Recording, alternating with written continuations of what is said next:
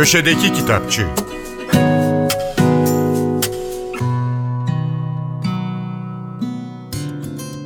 Merhaba, ben Adnan Bostancıoğlu. Türk Edebiyatı'nda özel bir yere sahip olan Suat Derviş'in bütün eserlerini yayınlayan İtaki'den çıkan son kitap Ankara Canavarı isimli polisiye. Öncelikle Suat Derviş'i hatırlayalım. 1903 doğumlu Suat Derviş, aristokrat bir ailenin kızı. Babası ünlü bir hekim, annesi de saraydan geliyor. Almanya'da müzik ve edebiyat eğitimi almış. Suat Derviş 1936'da Resimli Ay dergisinde ve Tan gazetesinde yazmaya başlıyor. 1944'te siyasi sebeplerle tutuklanıyor, sonra da sürgüne gönderiliyor. Bir dönem Paris'te yaşıyor. Gazetecilik ve yazarlık yapıyor. Çılgın gibi ve Ankara Mahpusu isimli kitapları Fransızcaya çevriliyor. En tanınmış romanı Fosforlu Cevriye. Derviş 1961'de yurt dışından Türkiye'ye dönüyor çoğu müstehar isimlerle yazmaya devam ediyor. 1972'de de hayata veda ediyor.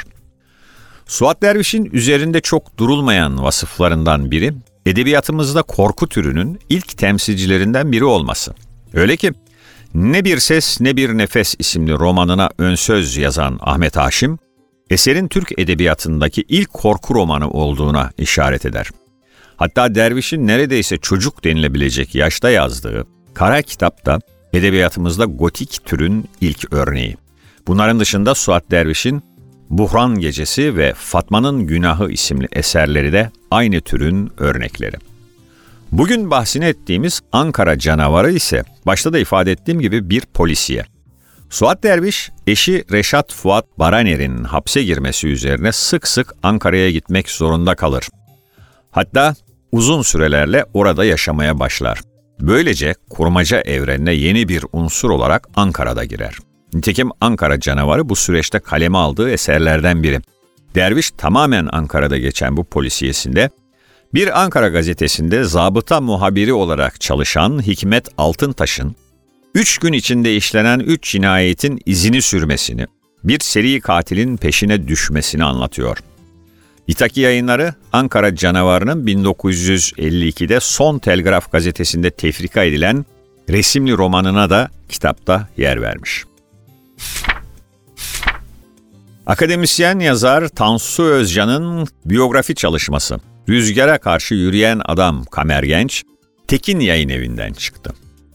Tansu Özcan 1993 İzmir doğumlu. Halen Muğla Sıtkı Koçman Üniversitesi'nde doktora yapıyor.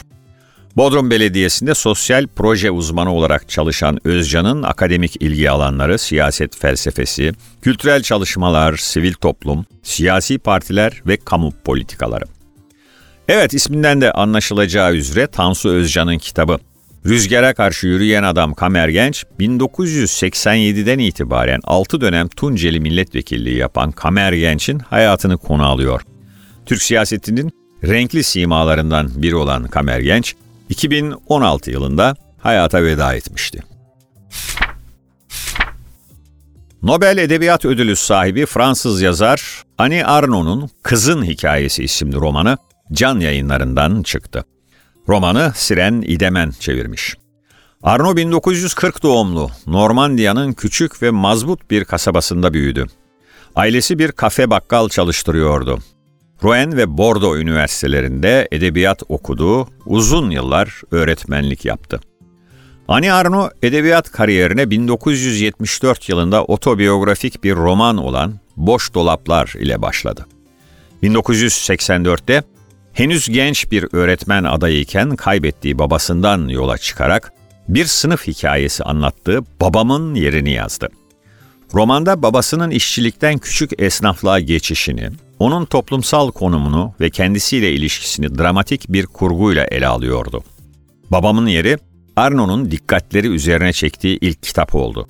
Sonrasında kişisel deneyimleriyle toplumsal tarihi birleştirdiği, çeşitli imgeler, fotoğraflar, dönemin gazete haberleri, popüler şarkıları, filmleri, reklamları, sloganları ve siyasi gelişmelerinden hareketle 1940'lardan 2000'li yıllara uzanan deneysel bir metin olan Seneler ile 2008'de Renaudot ödülünü kazandı. Geçtiğimiz günlerde yayınlanan Kızın Hikayesine gelirsek, 1958 yazı. 18 yaşındaki Ani Düşen, küçük bir kafe bakkal işleten ve varoluşlarıyla kendisini utandıran ailesinin yanından bir yaz kampında eğitmen olarak çalışmak üzere ayrılır. İlk kez yalnız ve özgürdür. Sofistike Fransız gençleri arasında onlar gibi olmaya, onlar gibi hissetmeye can atan bir genç kızdır. Çok geçmeden kamptaki baş eğitmenle geçirdiği ilk gecenin ardından iradesini onunkine teslim edecek ve kendini bir başkasının iradesi ve arzusu karşısında ezilmiş bulacaktır. Herkese iyi okumalar, hoşçakalın.